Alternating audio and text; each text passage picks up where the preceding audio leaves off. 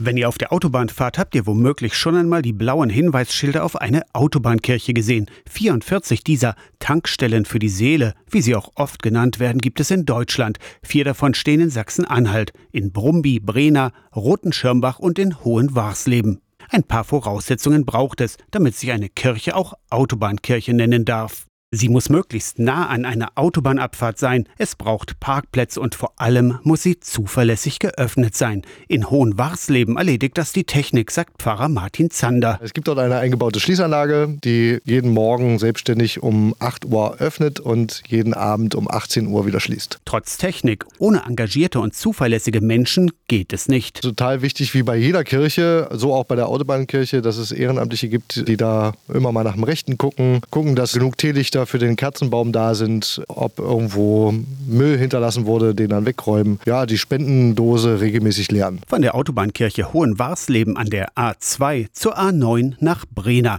Die Stadt- und Klosterkirche St. Jakobus und St. Clemens ist nicht zu übersehen, sagt Bernd Löchel, der Vorsitzende vom Gemeindekirchenrat. Unsere markante Kirche mit den zwei Dächern, die sieht man, ob man vom Süden kommt und vom Norden kommt, Autobahn 9, Abfahrt 13. Im Turm ist ein Raum der Stille eingerichtet. Der Turm ist ja das älteste älteste Gebäude von Brenner überhaupt, über 1000 Jahre alt. Sie sehen ja hier die Grundmauern, drei Meter dick. Im Raum der Stille brennt eine Kerze. Besucher haben ihre Gedanken, Sorgen oder schönen Erlebnisse in einem Buch aufgeschrieben. Auch in Hohenwarsleben berichten Menschen in so einem Anliegenbuch von ganz persönlichen Begebenheiten. Freudige Ereignisse, aber auch tragische. Also von Unfall und Unfalltoten auf der A2 bis hin zu Urlaubsreisenden, die sich schon freuen, dann irgendwann am Urlaubsort anzukommen. Und zwischendurch einen Stopp einlegen an einer der vier Autobahnkirchen in Sachsen-Anhalt. Aus der Kirchenredaktion Torsten Kessler.